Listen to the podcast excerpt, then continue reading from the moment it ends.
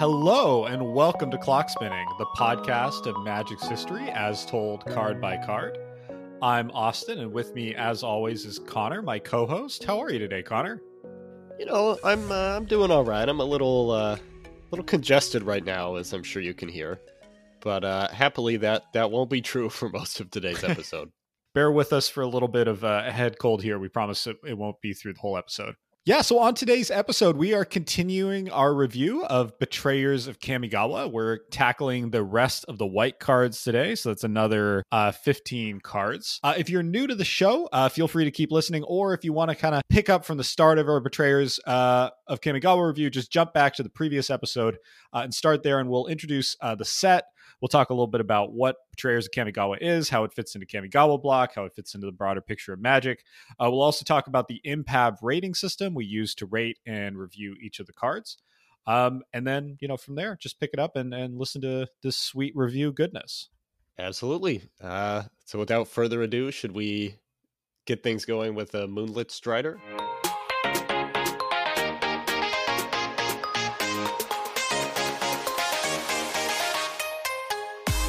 Next up, we have Moonlit Strider. Three and a white mana for a 1 4 spirit. Sacrifice Moonlit Strider. Target creature you control gains protection from the color of your choice until end of turn. And it has Soul Shift 3. Blah.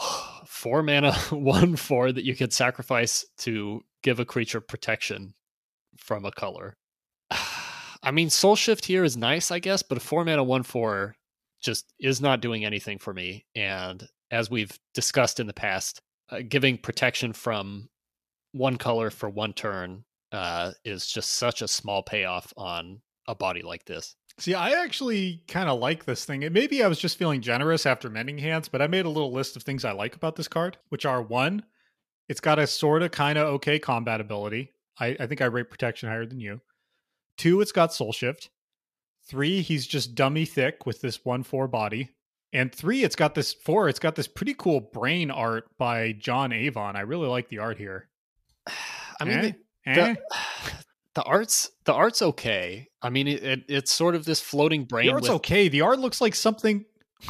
Uh, it looks like an Eldrazi almost. It's super Eldrazi-ish. I love the foreground too. It's like a it's like a beautiful. It's like kind of like something from Nausicaa. The whole thing. Huh.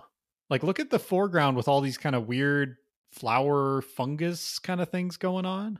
Yeah, I don't know. It's it's the kind of art that just doesn't stick with me at all. I guess because because the kami is so sort of shapeless and there's not really any defining characteristic like I can pick out here. I feel like it just, you know, this could be this could be an instant or sorcery. This could be an enchantment. This could be all kinds of creature types. Like there's nothing about it that really is memorable to me. Yeah, it's true that one of the things that does work in a lot of Kamigawa cards is that like the name, the art, the flavor, and the mechanics all kind of get tied together really nicely. For this one, it's kind of like this name could exist in any set. This art could kind of exist in a lot of sets, and the mm-hmm. effect is like kind of bland. Yeah, it's just hmm. nothing, mm. nothing to excite me here. And a four mana one four is definitely not going to excite me. All right, let's just cut it. Okay, get it out. All right, let's go to Opal Eye Konda's Yojimbo. One white white for a 1 4 legendary Fox Samurai.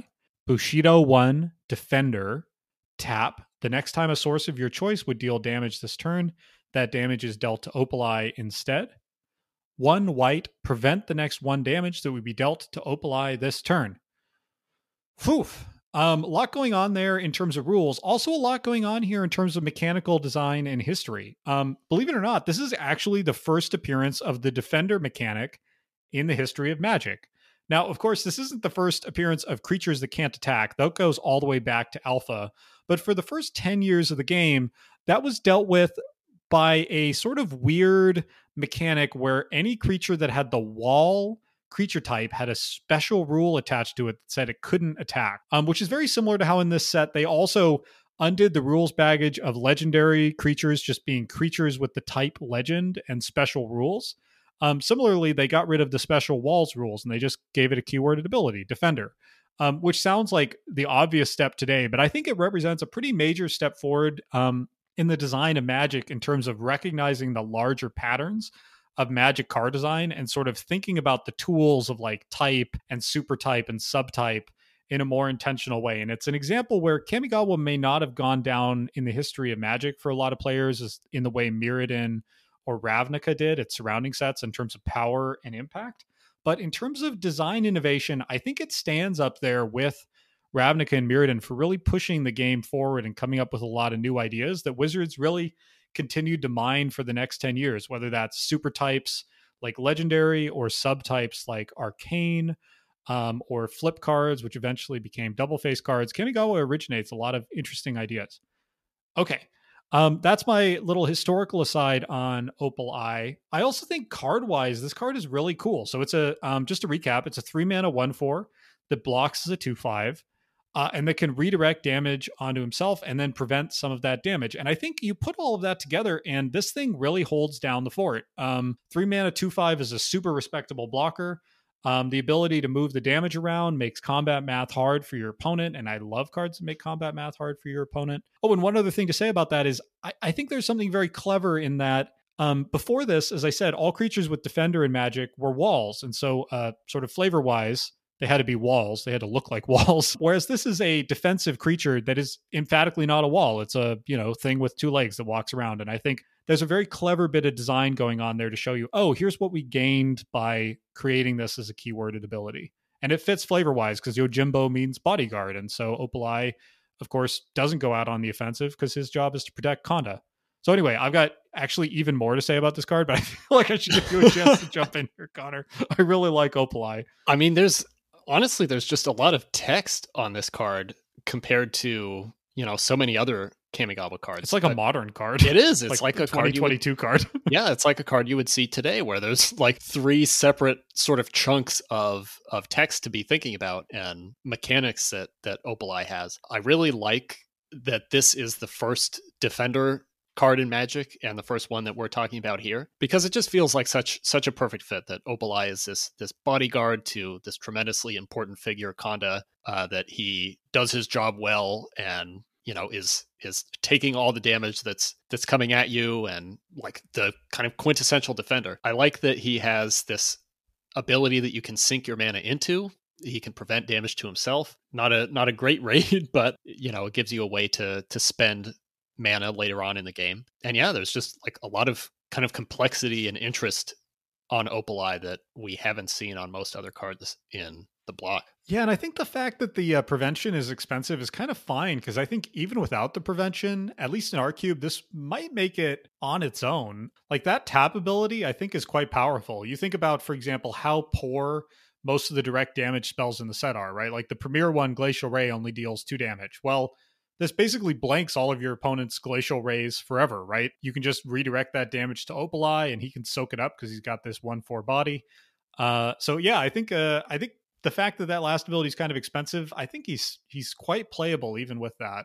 Yeah, he kind of uh, blocks two creatures too because he he's a you know good blocker on his own and then can also redirect damage from another hmm. attacking hmm. creature to himself. So if he can survive damage from both of those creatures, he's sort of blocking both of them. He's also an interesting combo with a card we talked about just a few minutes ago, Heart of Light. Mm-hmm. Uh, in that, you know, Heart of Light prevents all damage being dealt to and dealt by, and then Opal Eye can take all the damage. So, you know, again, I don't think that's good exactly, but it is cute. Yeah, six mana combo there. Yeah, that's right. Six mana, two card combo that shuts down one source of damage every single turn. Every turn. So you said you have yet more to say. Oh, yeah, I do. so a couple, a couple, more things to say about this. This doesn't command many EDH decks, which makes sense. Um, it only commands 40 decks. It appears in 1500, which for a creature with Defender isn't bad. Admittedly, almost all of those are various samurai theme decks, but that's fine. It's still pretty cool. And I think he also sees some marginal play with some of the defender Banty Bant uh, defender tribal creatures. In terms of running this guy as your commander, uh, basically all the ideas I saw were like these kind of mega mega pillow fort decks where you like put pariah on this guy or Darksteel Plate or protection cards or the card bubble matrix which is not a card i'd ever seen before it's a Weatherlight card that just prevents all damage that would be dealt to creatures uh, so basically you just stall and make yourself unkillable and then win with like felidar sovereign or approach of the second sun again i don't think that's good but it, it does sound pretty fun to me it sounds like something i would enjoy doing Yeah, I I love that kind of not really playing magic magic deck.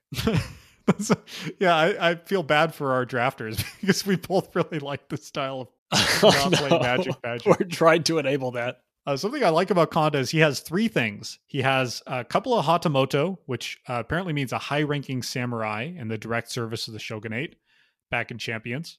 He's got Opal Eye, who's his Yojimbo, and then he's got one Konda's banner. And I don't know why that just tickles me that Konda has like three things. He's got it all. Um, yeah, he's got it all. Uh, I guess. And then he also has uh, a Yojimbo means a bodyguard, as we said. That's also the name of a really good movie. It's like a good samurai movie from the 60s that inspired a really good Western called A Fistful of Dollars. So, you know, I don't I don't know if there's any callback to this, but I just wanted to mention that I like that movie, Connor. Okay. Opal Eye's really bringing the, the value here. Yeah, he is. Um, so this is an auto include for me, as you may be able to tell. I, I'm just gushing about this card, so it's an auto include 1x for me. Yeah, I've got him at playable, but I'd go up to auto include. I don't think we're cutting him. Thank you. Thank you, Connor. Okay, another exciting one here. We've got Oyobi, who split the heavens. 6W for a 3 6 legendary spirit with flying. Whenever you play a spirit or arcane spell, put a 3 3 white spirit creature token with flying into play. If we were ranking sets based on the names, just the names of legendary creatures in those sets, I think Kamigawa would have to win every time. Oyobi, who Oh, split the heavens, is just such a cool name. Um, and I think Oyobi also has one of the most like impactful spirit craft abilities in the whole block. Like getting a three three spirit with flying off of any spirit or arcane spell that you play is so much more than I think pretty much any other spirit craft trigger that we have seen or will see. Yeah, I went back and looked in Scryfall, and I think this is the best spirit craft trigger in the whole block. Like, there's some that sort of on paper might be better. Like, for example, Sire of the Storm, who just draws a card. So it's like, well, that gets you a card. This gets you just a, a token. But honestly, a 3 3 flyer is just better than most most cards you're going to have in your deck. It's better than most things you'll draw. Yeah. So like this this card's kind of funny where if you don't trigger it, I think it's pretty bad. Like a 3/6 flyer for 7 even in this set is is not good. But as soon as you trigger it even once, now you're talking about a 6/9 flyer for 7, which is just like a sort of insane rate for Kamigawa and then if you trigger it twice, like that's just it. The game is over. So I I think this card is like really good. Maybe even like I I wonder if it would border on oppressive honestly or like if your opponent has this and you don't answer it within a turn or two, the game is just over, and that's in a pretty brutal way. Yeah. I I'm kind of okay with that though because it you know it is a 7 mana creature. Yeah. Uh if if the spirit craft ability is not triggering then its its impact is somewhat limited. Um so I'm kind of fine with like the potential for this to just be completely game ending because it's just a potential. Yeah, and it does end the game, which is a nice thing. Like one of the challenges in this is format nice is there's thing. a lot of board stalls, and a lot of times those board stalls get broken by like dumb four mana creatures like Meloku, four and five mana creatures like Meloku or Kodam, some of the Kodamas. Those can feel a little unfair. I think the game being broken by a seven mana thing and you just winning, that seems kind of fine. You you know you earned it. You got to seven mana and then cast one or two thing. Your opponent let it stick for a turn or two, and then you played some our spirit and arcane spells. That seems fair. Yeah, it seems totally reasonable. I also like it's pretty splashable. You know, six and a W. This can go into a green black spirits deck or a green spirits deck or what. Like this can slot into a lot of places. It can be a finisher for a blue, like arcane spell deck. Yeah. Yeah, the more we talk about her the more I like her. Yeah, I also really like her art. It's it's like I like it. I like all the wacky spirit art. I kind of like that this one isn't as wacky. It's still pretty weird when you look at it. Like her body is just sort of a trunk of tentacles or something, but it's not. It's more. It's a little more traditional, but it still looks like a kind of crazy Kamigawa spirit. So I, I like that too. Yeah, I, I like that kind of unlike Moonlit Strider or Kami of the Honored Dead, like there's there's identifiable features here. You know, this is a huge bird spirit. There's there's weirdness, but there's something to kind of latch onto. Yeah, the one kind of miss here might be that I, I'm kind of surprised we don't see any of her token uh, spirits in the art. Like, there's some birds flying around her, but those are not three threes. Those just look Mm-mm. like seagulls. Um, Yeah. So I don't know if that's quite a miss, but it would have been kind of nice, I think, to see a little more of a nod at the idea that she's summoning other spirits. Yeah. Auto include? I think so. Just one. I definitely just one. Yeah. I'm, I'm a little worried even about one, honestly. I could be getting being too scared here because it is seven mana, but I don't know. This might be like the best seven mana thing we've put in the cube. Yeah, that's not saying much in Kamigawa. yeah, you got me there. Well, and I don't think it's less unfair than say Meloku, who costs a lot less. So I think it's fine. Also in EDH, like if you have a slow deck that includes a lot of spirits, a lot of those don't seem to include Oyobi, and I don't know why. Go go put Oyobi in there. It's not good, but it's cool. I know. It's it's a spirit. Just put it in. Yeah. Yeah. All right. Let's talk about Patron of the Kitsune. 4WW, 5 6, Legendary Spirit, Fox Offering. If you don't know what the offering mechanic is, I'll forgive you because it's only on five cards, only in this set. 4WW, 5 6, Fox Offering. You may play this card anytime you can play an instant by sacrificing a fox and paying the difference in mana cost between this and the sacrificed fox. Mana cost includes color.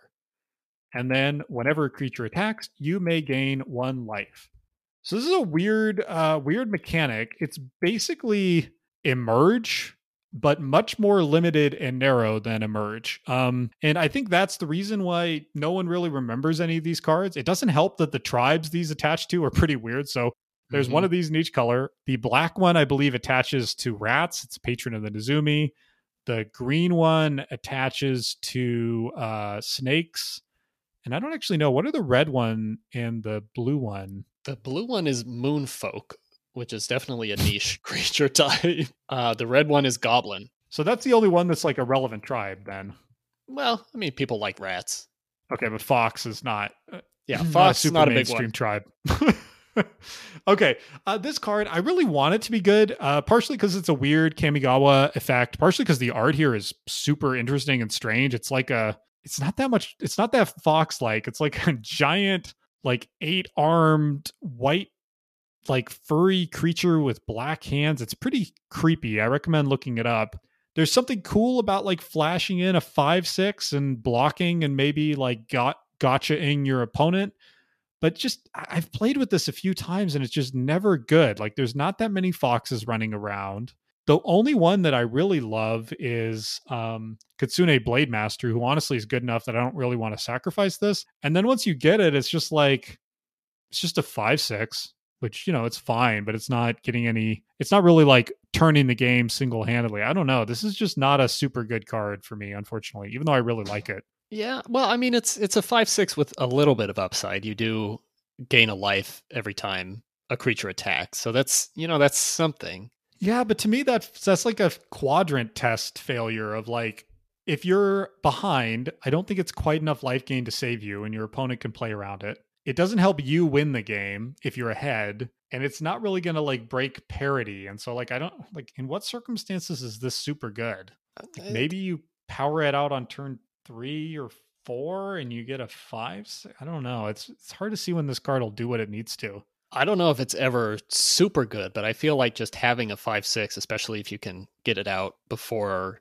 turn six, like that is pretty good in Kamigawa, right? Like there are not all that many answers to it, and your opponent's going to have a pretty hard time, I think, dealing with or addressing a five six, and then the life gain. You know, I think in more modern Magic, there are a lot of you know a lot of lands will just come into play tapped and give you one life here, one life there. There's a lot of kind of minor life gain. There isn't that much of that back in Kamigawa. And I think getting that little bit of an edge could sometimes make the difference between winning and losing. And I, I think just like getting the five six out early is kind of worth something. I, I guess so. One thing I do like is, you know, damage on the stack. We haven't said that yet this episode, but, you know, in our cube, we play with damage on the stack, which means that at the end of combat, all the creatures' damage goes on the stack and then it's all resolved um, rather than just happening instantly.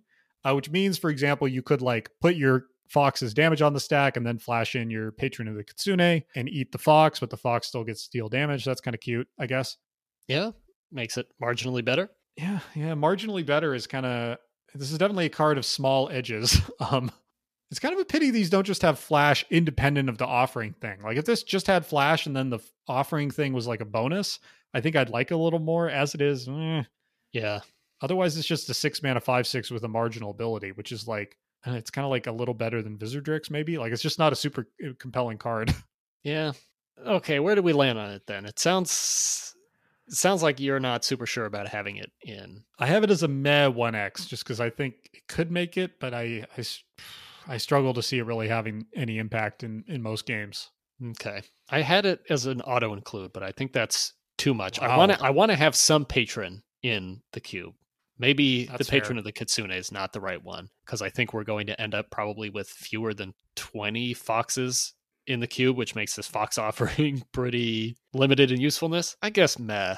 Meh seems okay to me as long as it's staying in for now. Okay, yeah, I'm fine with the Meh 1X. Okay. That works. I wish I'd thought before, maybe before the blue episode, I'll look into it. But I- I'm curious what the flavor of these patrons is. Like, are the are the uh, foxes who are getting sacrificed to this? Are they like you know disloyal to the mortal realm and they're kind of serving the spirit cause, or does this patron decide to consume a fox on its own? The art of a few of the others, like for example, the Akki shows like a tied up captive that the patron is going to eat. So I think the idea is that the mortals, some mortals are still like working with these pretty evil kami. Or maybe they're trying to um, mollify them, Yeah, like a King Kong kind of kind of Right. deal. right? Hmm. Patron of the kitsune kind of has a King Kong vibe. He definitely has a king. You're right. He's like a King Kong Machamp monster. I love that. All right, Meh 1X. Okay. Let's move on to a card I think we'll have a lot less to say about. Scour. 2 WW for an instant. Exile target enchantment. Search its controller's graveyard, hand, and library for all cards with the same name as that enchantment and exile them. That player then shuffles their library.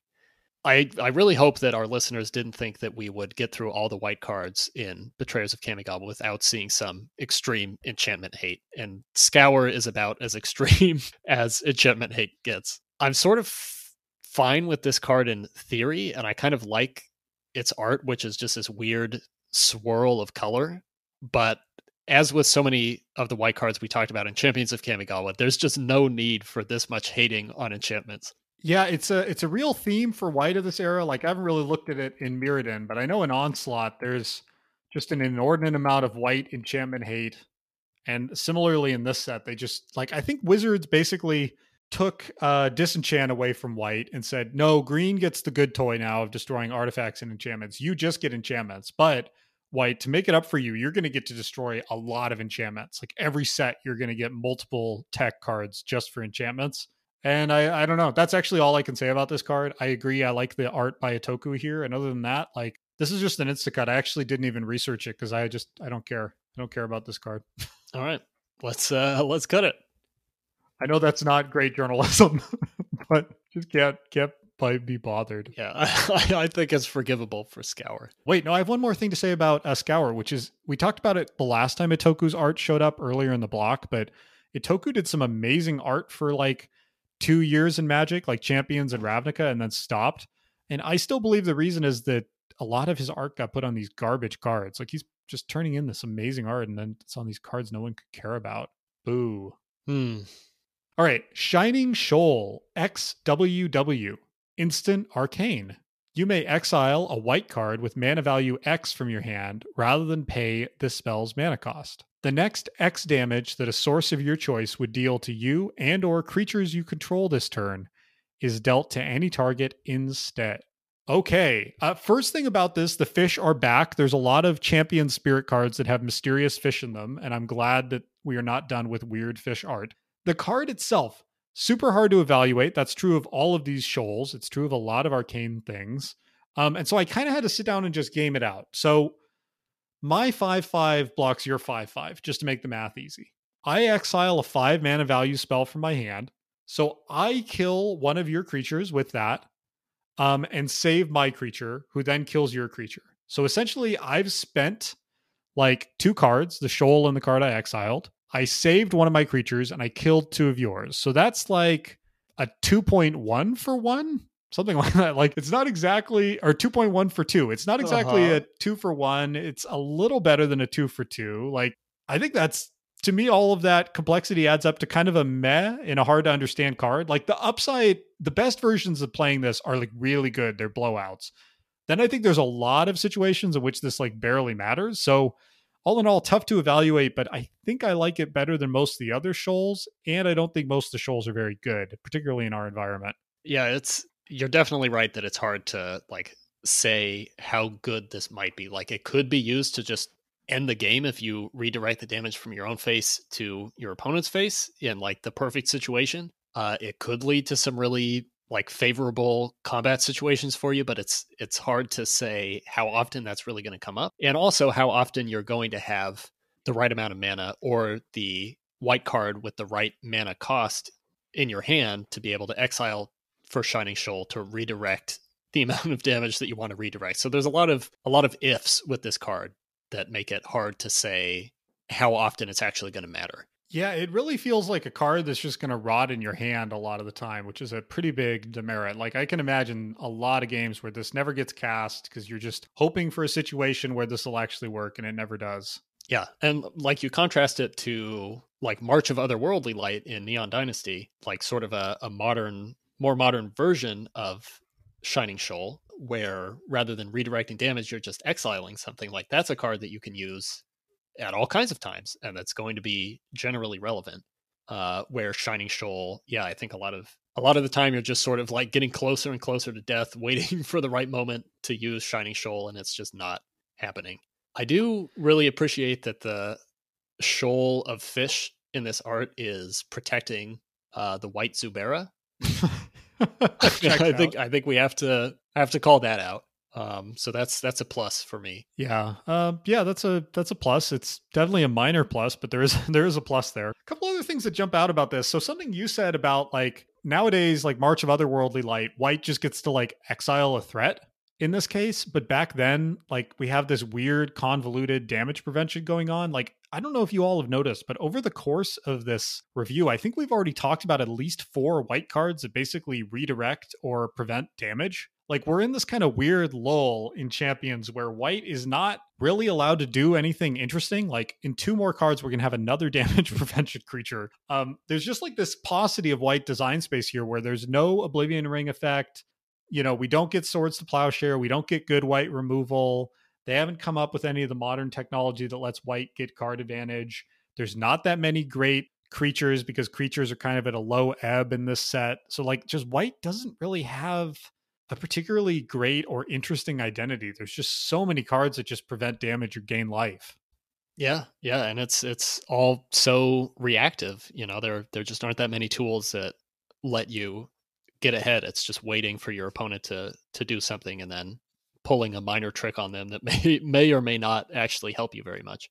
Yeah, 100%. Reactive is the right word. Like reactive rather than proactive characterizes just a ton of the white cards uh, that we talked about today. And I think it is a real design problem. It, it, like in a color that's kind of the best meant to be the best aggro color alongside red, it's really awkward how little pro how few things there are that let you proactively like sweep a blocker out of the way or manage a difficult threat in order to get through and close out the game. Yeah.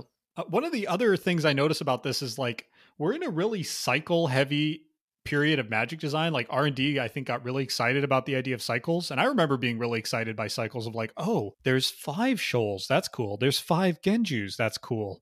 But when you look at this set like there's 30 white cards there's 30 cards in each color. I believe each of those each color has five of those dedicated to a cycle. We have the like key counter cycle. We have the Genju cycle, we have the uh, uh, Shoal cycle, of course, and then uh, later on we got one more cycle. Where did it We've go? oh, Baku. and the patron cycle. Also, Oh, and the Baku cycle. yeah, Yeah, so we've got patrons, Bakus, Shoals, uh, Genjus, and key counter creatures. And I think th- there's a reason they lean less heavily on that today, which is it really constrains your design space. It means that, like, for example, white is priced into having five of its cards have to meet the requirements of the cycle in a way that White's game design at the time just wasn't capable of doing. Like there wasn't a particularly interesting white effect, for example, here maybe. Or maybe you think this is interesting, but like I think this is a general problem of like being too obsessed with cycles led to some sort of stiff, awkward design where a lot of the set is just clogged up with filling out cycles. yeah, totally fair. Okay, so how do you rate this, Connor? So I I have it as playable, but I feel I feel like it's right in between meh and playable for me. Like when it works, I think it really works. And then maybe 70% of the time it just does nothing. So meh is probably right. Yeah, man, playable. I was kind of on the fence there. I mean, it could even be an Instacut. Who knows? I do feel like we need some shoal in here. It's like a big part of the block in my memory. And this is, I think, one of the better ones. I think the red one is also okay, but like blue, green, pretty much lock you into two for oneing yourself. Like green, especially, is just terrible in the context of our cube. So I kind of want to go generous on this one, just so we hopefully get at least one shoal in the final cube. Okay, should we go with playable 1x for now? Yeah. And we'll Yeah, see if it is playable. Okay, next up we have Silverstorm Samurai. 4 WW for a 3 3 Fox Samurai with Flash and Bushido 1. That's it. Um, Flash is not worth that much mana to me. That's that's pretty much all I've got on on these samurai. Kind of right there with you. I saw someone on Gatherer, one of the few Gatherer comments this card has earned, call this desperate limited filler, and that, that sounds about right. Oh man, that, is right. Um, I also think the art here is pretty poor. The composition is really cluttered and confusing. Like we've got two figures. The like relative sizing of them doesn't make a whole lot of sense. We got some kind of giant rock in the background that just makes it extra busy. I don't know. Just like this this card is a kind of fail for me at every level. Yeah, I I generally have a, a soft spot for this artist's work, Michael Sutphin. Uh, like I I like his kind of intricate style, high contrast sort of work. This one does not work for me. Like it's it's really uh, zoomed in on the samurai, so that you can't really see anything interesting about them. There's two samurai, and the one in the back is posed in a super awkward way. The one in the front looks cool, but you can't see anything about her. Just like a couple of hands in the face. Yeah, just kind of an awkward, awkward card all around. Mm-hmm. Is this just an instacut for you? Uh, it is for me. Let's go to Split Tail Miko. One and a W for a 1 1 Fox Cleric. White tap. Prevent the next two damage that would be dealt to target creature or player this turn. Okay, this is an example of the phenomena we already talked about. White's color pie just feels really diminished in this era, so there's a lot of things that just uh, prevent and redirect and manage damage and life total. That said, I generally kind of like this kind of damage prevention on a stick, particularly with two. I think it can kind of mess up combat math and make things a little difficult for your opponent. There's not a lot of these creatures in the history of Magic that prevent two damage instead of one. I also like the art. It's kind of goofy. like his ears are extra big, even for Kitsune. They're like 50% bigger than uh, his or her head. And I like kind of how dark it is. Uh, it's like a very dark figure in a very white background, and it's sort of unusual for a white card in that sense. So uh, to me, this is a meh. If you say you want to cut it and you're firm on it, I'm fine with that too. I, I don't love it, but I think it's I think it's okay. Yeah, I like the art. I don't like that this is probably the seventh or eighth card we've looked at that prevents damage or redirects damage. I kind of want to just cut it. But well, we already have cut a lot of them though, right? So the effect on the on the player of the cube will be there's just one or two damage prevention effects, right? Yeah, yeah, that's true. I mean, if you if you really like this this fox, we can we can. Well, I don't don't but don't say I really like it. That's that's not true, Connor. Okay, if you kind of like this fox, we can keep one copy for now. It's it's another fox to sacrifice to the patron. Yeah, see, that's good enough in its own. Just something the patron can devour, and you know, one you're okay with them devouring because, like, who cares if this thing dies? yes. All right, Meta One X. Meh 1x. Okay, we have a another creature that I would definitely be okay uh, with it dying. Takeno's Cavalry, 3W for a 1 1 human samurai archer with Bushido 1, and it can tap to deal 1 damage to target attacking or blocking spirit. There was one comment on Gatherer uh, where this card has a 0.8 star rating that I thought really said it all. To have a good laugh, that's all this is good for. The flavor text says, At night he perfected his aim, shooting spider webs by starlight. And then the gatherer commenter says, I wonder how skillful his aim was before he practiced. Something like three tap, Takeno's cavalry deals one damage to target attacking or blocking Avon Trooper. Stay in the night so nobody has to see you again. oh gosh, that's harsh. this is just a terrible, terrible card. Yeah, it really is. You know, if you just think of like your basic Tim, right? Your basic Tim is three mana for a 1 1. So this is already failing the test. It's a four mana 1 1. Bushido 1 here is kind of like this text doesn't even need to exist because you're not blocking with your Tim anyway, at least not if it's a 2 2 or a 1 1. So like the Bushido might as well not be here. And then it's like seven levels of conditional. Like it you can only do it on attackers or blockers, which okay, that's pretty normal for white, but still. And then you can only do it to spirits. So this is just this card is just the worst, Yeah. uh, which is a pity because I think the art is cool here. I like that it shows like a less stereotyped side of samurai. Like we always think of them with their swords, but if you look at history, a lot of samurai uh, skill was in uh, horsemanship and uh, archery. So I think that's kind of cool that it shows that. And I actually think that flavor text about shooting s- spider webs is pretty cool. You can imagine that in a movie montage or whatever, but just the card does not live up to that, Yeah. unfortunately. In the movie, it, it would not lead to uh, a one-one that taps to deal one damage to target attacking or blocking spirit. I just I try to think of like the best case scenario for this card, and if you think about the cavalry blocking and attacking spirit, it gets the Bushido bonus, so now it's a two-two, and then it can tap to deal one more damage. Then you're looking at a, a four mana creature that can 3-2. deal three damage while blocking certain types of creatures. Yeah, it's like a four mana three two only on defense against spirits. Yes, that uh, that that right there sums sums it all up. This is Yeah, it's so bad. why is it a four? Couldn't this be three mana and think it still could be, be- marginal? I think it could be two mana even. yeah, yeah, I could see like WW or maybe like make it two mana and make it an O one in that case or something. Yeah, something like that, and just you know have this kind of cheap specialized spirit blocker, but at, at four mana, it's just un unplayable. Yeah, and almost all the spirits, there's not a lot of X1 spirits too, so this can't even gun down them. And of course, if there are, they're just not going to attack or block when the cavalry's out. Right, Oh boy. Instacut. very easy instacut. Okay, let's go to a less easy instacut, no spoilers. Tallowisp, 1 and a W for a 1 3 spirit. Whenever you play a spirit or arcane spell, you may search your library for an enchant creature aura card, reveal it, and put it into your hand. If you do, shuffle. So I have this in my notes as the coolest instacut. um, I don't think this that. really has. Thank you. I don't think this really has any place like in the cube because auras in this set are kind of universally not good. But it's just such a cool, unique card. Like I want, I want to build a sixty card deck around this. I want this to be better in EDH than it is due to the nature of EDH as a singleton format where uh, nothing matters unless it uh, wins the game or generates card advantage.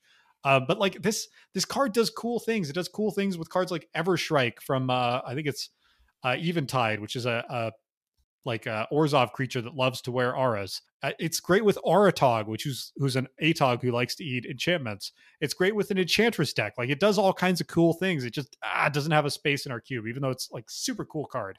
Yeah, I I really like it, and I I looked at this card and I thought, didn't we talk about this like Wisp working with some other aura in Champions? I couldn't figure out what it might have been, and the more I thought about it, the more I realized there's just nothing. There are no enchant creature cards within Kamigawa that you would really want to get with Tallowisp, even when you trigger it. Yeah, it's like you could get Cage of Hands, you know, the marginal um, pacifism effect. You could get what was today's marginal pacifism effect? It's already left my brain. Heart of Light. Yeah, You could get Indomitable Will. Like there are a few auras, but just none of them are that good. yeah. There just isn't much payoff for doing the work of having both having the Tallowisp and then triggering its Spirit Craft. Yeah, yeah, it does ask you to put in some work. Yeah, it's it's hard to know exactly what deck this would be good in, but it just feels like there's got to be a deck somewhere out there that this is really unique and special in. Like this is just such a unique effect. Yeah, I also like the uh, the art here quite a bit. Like the tallowisp is some kind of orange. I guess it's meant to be like the essence of a candle flame art, uh, or like spirit that's uh, just sort of floating around in the art, and it has this cute little flavor text. Isolated on its little candle wick, the kami never heard of the crime that drove its comrades to war. And I think that's just kind of cute that this uh, this spirit is out there living a peaceful life, uh, unlike all the other spirits, because it's just so isolated. It's just living a little charming little hermit life. it's just trying to get some enchant creature cards. Mm-hmm. Uh, I do think it's an instacut, unfortunately, even though I, I really like it. I have to agree. All right. I might buy like 14 copies in foil, though, because I, I really like it. It is pretty. Okay, uh, next is a card that I think I actually have in foil Terashi's Grasp. 2W for a sorcery arcane. Destroy target artifact or enchantment. You gain life equal to its converted mana cost. So there's nothing exciting about this card. I guess it's arcane, so you can splice things onto it and it, it would trigger your Tallowisp. But as far as I can tell, this is white's only artifact hate in the entire block. So I kind of feel like we might want to keep it around. Huh. I don't know if I can go there, Connor. Sorry. just- you hate it I'm just in much. shock. Uh, to me, this this card. uh, It might be that I'm just judging this by an unfair barometer, but to me, I just look at this and I go, "Can't this at least be an instant or exile the thing or just give me something like three mana for a sorcery that gets rid of artifacts or enchantments is just so far below raid." And the life gain is not making up for that to me. But that is something, Austin. It does give you something. Well, I know, But but not, not something I care about. How about give me some Scry 2 or something and we can talk about it. Yeah.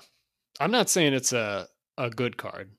I just kind of wonder if white wants it in the cube. So, what are the artifacts and enchantments we're trying to deal with here? That's a great question. The enchantments. White has enough other enchantment answers. The artifacts, I mean, there's nothing game ending. I think probably, you know, the the one artifact that of course jumps to mind as being overwhelmingly strong is Umezawa's Jitte, but I suspect we will not ultimately include that in the cube. You know, there's some other equipment that you want to get rid of. There's I think some other artifacts I'll wait. you'd want to hit. Orochi Hatchery, maybe. Yeah, that's that's a blow. Uh, well, although even then, the mana value of Orochi Hatchery is zero. but you're still getting rid of it. Oh boy, I just I don't think there's a need for this. Like this is a bad sideboard card, but I don't think it has anything in, you need to. Even enchantments, like what are the enchantments you must remove? Like Genju of the Realm, but like the Han, like the Honden aren't really must kill permanents.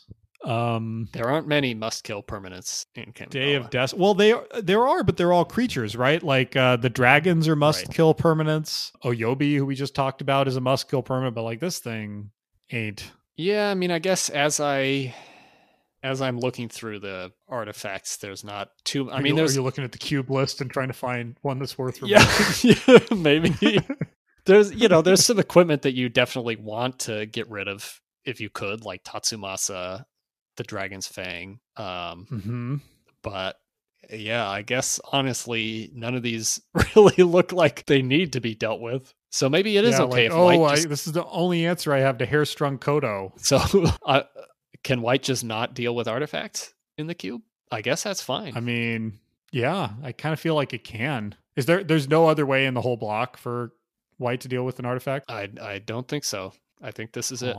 I mean, I'm okay with maybe one of these at a meh. Okay. Yeah, why don't we just do 1x meh? You can have it as your 23rd pick sideboard card. One more weird thing to say about this card is there's three cards in the block named after Terashi. Terashi's Grasp, Terashi's Verdict, and then last uh, in Champions there is Terashi's Cry. Something that's really strange though is we never see Terashi. We just see the effects of Terashi.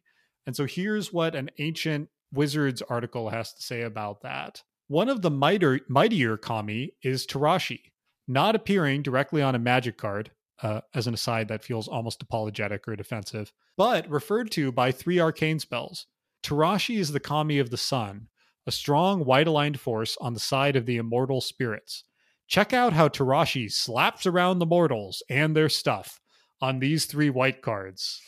Um, I really like that copy because this card is marginal. Terashi's Cry just taps creatures, and we're about to talk about the final one, which is also not game breaking. And so, like, Terashi is not really slapping around the mortals. He's like destroying their swords and tapping them. Like, Terashi doesn't seem like he's, uh, for being an all, pow- a kami too powerful to appear in the set. I, I'm not too impressed by the effects of his, uh, his magic. I, I feel like Terashi is just kind of annoying, not powerful. Yeah, It's just exactly.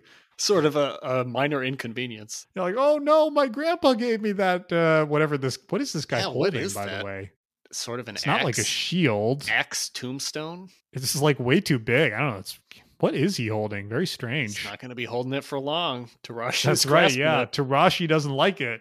It's going away. Okay. Meh 1x. That seems fine. Yeah, sure. Okay, let's go to the final Terashi card in the history of Magic. Terashi's verdict: one W, instant arcane, destroy target attacking creature with power three or less. Oh man, I am not impressed by this card. Uh, one of the really weird things in Kamigawa is how conservative they are on rate. So uh, I don't think we've mentioned it yet this episode, but Kamigawa in general is a very low power block, and the main reason is that Mirrodin was an exceptionally high power block. It kind of broke Type Two and a couple other formats, um, and led to a lot of backlash, a lot of player frustration, and a lot of people just quitting the game. And so Wizards got scared and basically powered down Kamigawa across the board, except for a few cards they missed, like Jitte, uh, in order to try to bring those players back. One of the odd things, though, is that seems to apply to cards where that maybe doesn't need to be true. So it makes sense, for example, that they didn't allow the threats in this uh, set to be too good and they didn't allow for synergies that are too powerful. But it's actually pretty hard to make a broken removal spell like apart from maybe Thoughtseize or Path to Exile in their original standard environments, I can't think of a kind of removal like threat management spell that actually has had a super bad effect on the format. And so I don't really get why they're so gun shy.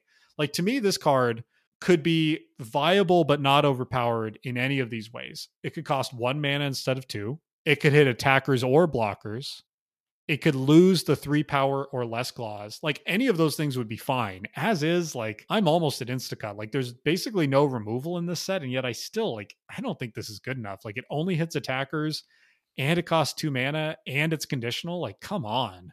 I mean, it is it is bad compared to the removal that we're used to, especially nowadays in white.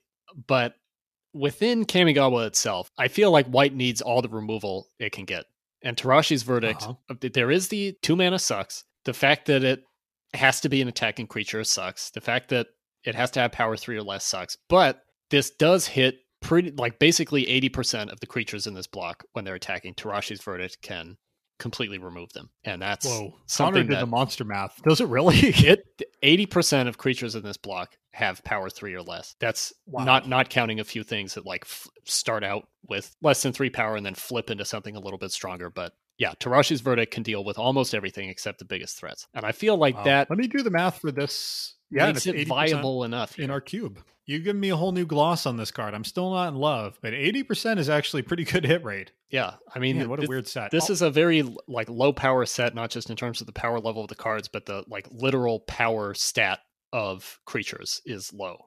So Terashi's verdict, I think, does more work, a lot more work here than it uh, would in a, a wider setting. So I, I think that's pretty persuasive. I will say uh, the things you most want to remove, this does not hit, right? Like it's not going to take care of a dragon. It's not going to take care of the big flyers. Like it's, it's gonna, you're going to be a little bit bummed. Although actually I say it's not going to take care of the big flyers, but this even kills Oyobi, which is yeah, kind of wild. It kills Oyobi. It gets rid of uh, Kitsune Blademaster. It, you know, it deals with a, a surprising number of things. Huh. All right, I'm coming around. So where do you rate it and how many do you think we need? I have it at playable 2x. I had it in Instacut, but I'm kind of persuaded. I kind of like your playable 2x. Yeah, I think I think 2 is a is a reasonable number. You know, this definitely isn't going to break our little cube format uh and it just gives a little bit more consolation to to white in being able to actually deal with threats in a meaningful way instead of just moving damage around. All right, I'm into it. Let's do it. All right. Terashi got a card in the cube in the end. Okay, this one I'm not I'm not going to stand up for. This is Ward of Piety. 1W for a aura enchant creature. Uh, you can pay 1W, and the next one damage that would be dealt to enchanted creature this turn is dealt to target creature or player instead.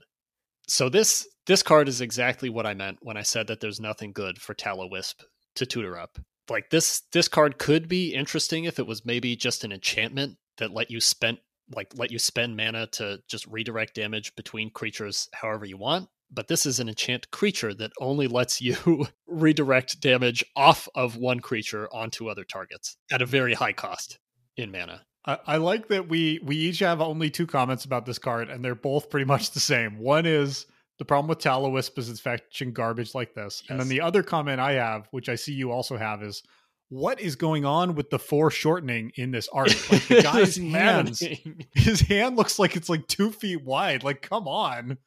It's gigantic. Like this, we've I think we've talked about a couple of cards where Greg and or Tim Hildebrandt seem to have just completely missed, and this this is a Tim Hildebrandt hard miss. Uh, yeah, I'm sorry, Tim, but like this is not how like Kitsune anatomy works or or any anatomy. Yeah, this uh, Easy there's just nothing to say in this one. Yeah. Easy insta cut.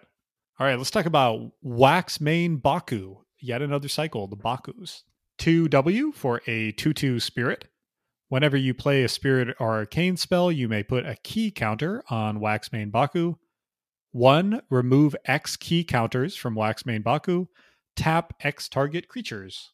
I really love this cycle. Um, honestly, the main thing I love about this cycle is all of them have really strange art. So they have four kind of, depending on the Baku, either animal-like or human-like uh, limbs, and then their their body is just like a a mass of something color appropriate. So in this case, uh, it's a Waxmane Baku, and so its body is made of kind of like these drippy tendrils of candle wax. Um, and something I noticed in this is that there's really a kind of candle lantern light theme throughout the white spirit cards in this block. We've got this, we've got Tallowisp, of course, just a couple cards ago, Candles Glow, Lantern Kami, tons and tons of lanterns throughout all the sets. So I think from a uh, art perspective, this card is a home run, and some of the other Baku were even better. Design wise, I think this card is decent almost like okay so it's basically gray ogre Mm-hmm. but I like the way that this accrues value that you can unload later on. And I think the value here is not the worst. Like for one mana plus X, you can tap down X things, and that's kind of a close out the game type maneuver. Uh, and so I think, you know, a Gray Ogre is never that great, even in Kamigawa. But I think as bad Gray Ogres with good art go, this one's better than most. Yeah, I think that's all right. I I love the Baku too, and I think this like this stat line, the three mana two two, is actually pretty reasonable compared to Baku in the other colors. no. Skullmane Baku uh, in black is a five mana two one. Uh, Blademane Baku is a two mana one one. So like the Gray Ogre is, is not as bad as it seems here, and I think that the the key removal ability here where you're tapping down creatures is more relevant than most of the other Baku too. Like this could end the game for you by tapping down your opponent's board and swinging in. Yeah, I think like Waxmane is probably the most relevant one in this cycle. Yeah, the fact that it's not timing dependent is helpful too, right? It's like you can just let this thing sit out there, gradually picking up key counters here and there. And then, you know, all of a sudden on like turn nine, turn 10, it's like, oh, this has four counters on it. That's actually kind of a game ending effect. And I think that's uh, that's pretty cool. That's an interesting bit of design and it adds some kind of texture to the play. It, you know, it leaves your opponent in a position where they're like, okay, do I eventually have to deal with this Baku? Do I need to worry about this thing? Mm-hmm.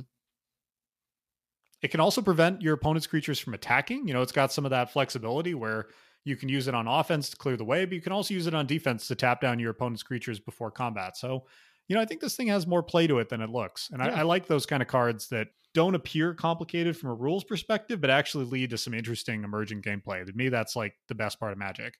Absolutely. This is also the only Baku to have seen a reprint. So, When did this get a reprint? and Modern Masters 2015.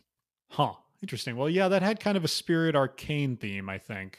Yeah. Huh. Cool. I can see it. So where uh rating wise, I had this at a meh 2x. Uh, that is exactly where I landed. Boom. Look at that. Easy. Love it. Okay, let's close out today's episode with a big legendary spirit, Yomiji, who bars the way. 5 WW for a 4 4 legendary spirit. Whenever a legendary permanent other than Yomiji, who bars the way, is put into a graveyard for play, return that card to its owner's hand. I'll say for Yomiji, I, I love that we are ending this episode on a higher note than we usually do. Most episodes we seem to end with a, a really lame or really weak or really dumb card. I don't think Yomiji is a bomb by any means, but Yomiji's name, Yomiji's art, Yomiji's flavor text are all 10 out of 10 for me. Power level we'll we'll get to. But this this card just everything about it except the, the stat line and what it actually does is just so badass to me.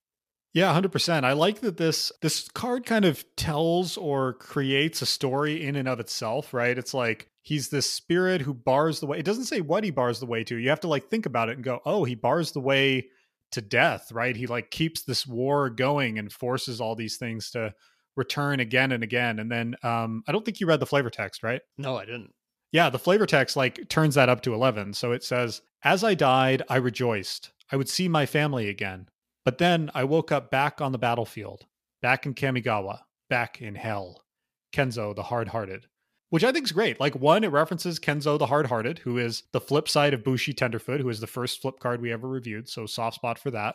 Um, I like the little inversion there where Kamigawa is hell. So he's not worried about going to hell after death. He's in hell now, which I think is a fun little bit. And I like the way the whole thing kind of ties together in a way that almost reminds me of one of those great classic D&D monsters where there's not a lot of detail like the owl bear or something, but there's just enough that your brain starts spinning and like creating stories around it. Yeah, I agree. 10 out of 10 except maybe on playability, but in terms of art design, unique effect. This is a really cool card. Yeah, absolutely. Now on playability, seven mana for a four four is definitely a yikes. It's a little rough. A little rough. And the effect here, um, we started out with a card, Day of Destiny, that was kind of unusually asymmetrical for the time in that it gave an anthem effect just to creatures you control. We're ending with Yomiji, whose effect applies to all legendary permanents. So, just as a reminder, uh, what he does is oh whenever oh any legendary permanent other than him is put into a graveyard, it goes back to its owner's hand. So, that applies to your opponent's legends too. Oh, I totally missed. I had my modern magic glasses on. Exactly. I totally missed that. Exactly. Oh, so, dear. so Yomiji, like a seven mana four four with that ability just applying to your own board is already marginal at Bad. best. I think Uh, the fact that it lets your opponent get, for example, their spirit dragons back after you kill them Hmm. uh, is a real problem. oh dear. Um, hmm. Yeah, this card is uh, like outside of our cube. Even I think I like this card a lot for like a lower powered commander environment. And I'm surprised how little play it sees. Like it shows up in Arvad, the Curse decks, and Captain Sisay and Kethis from time to time. But this is like a super unique effect, and notably, it doesn't say legendary creature. It says legendary permanent. So this works with lands. More importantly, it works with artifacts and with planeswalkers which is a pretty amazing set of interactions. But that seven mana four four thing is just hard to get away from. Yeah. And I mean, especially when you when you add planeswalkers into the mix and other, you know, there aren't that many non-creature legendary permanents in Kamigawa, but you know, certainly plenty of them in Yeah, modern they aren't magic, good, and they aren't good, right? except for Jitte. Basically, they're yeah. Yeah, I guess this protects your Hondens. that's a great point. Got him. I want Yomiji to work, and I want there to be some super legend heavy deck where you've got Yomiji and you've got Day of Destiny, and you have other cards that care about legends that hmm you know Yomiji's symmetrical effect somehow works in your favor, but it's it's really hard to imagine what that deck would be. Yeah, I have this at an Instacut, but I see you have it at a more um, beautiful build around rating. I- Um, yeah, and I, I like your build around. I yeah. Let's. I want to keep Yomiji in at build around. I suspect you know he'll he'll get drafted. We'll play him towards seven or eight someday. He'll lead to whoever played him just completely losing the game, uh, and then we can cut him. I, yeah, I, I want to live in a world where Yomiji is good enough. You know. yeah, let's give him a chance.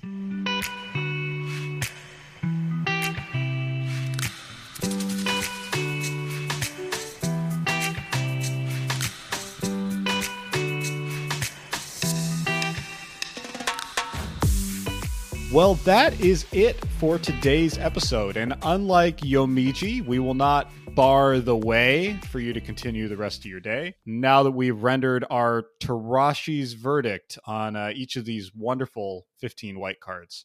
Nice. Thank you. Thank you. Uh, well, that was really down to you, Connor. Uh, thanks so much for listening today. Uh, if you have any thoughts or memories to share about any of the cards we talked about today or any of the upcoming cards of Betrayers of Kamigawa, please let us know. Uh, we love comments on Reddit. You can email us. You can comment on YouTube, any old way. Uh, we love hearing people's thoughts on the show or thoughts on the cards that we've talked about. Uh, if you're not subscribed to the show, consider subscribing. You can subscribe in your podcast app or on our YouTube channel. And follow the cube too if you want to see how it develops at clockspinning.com.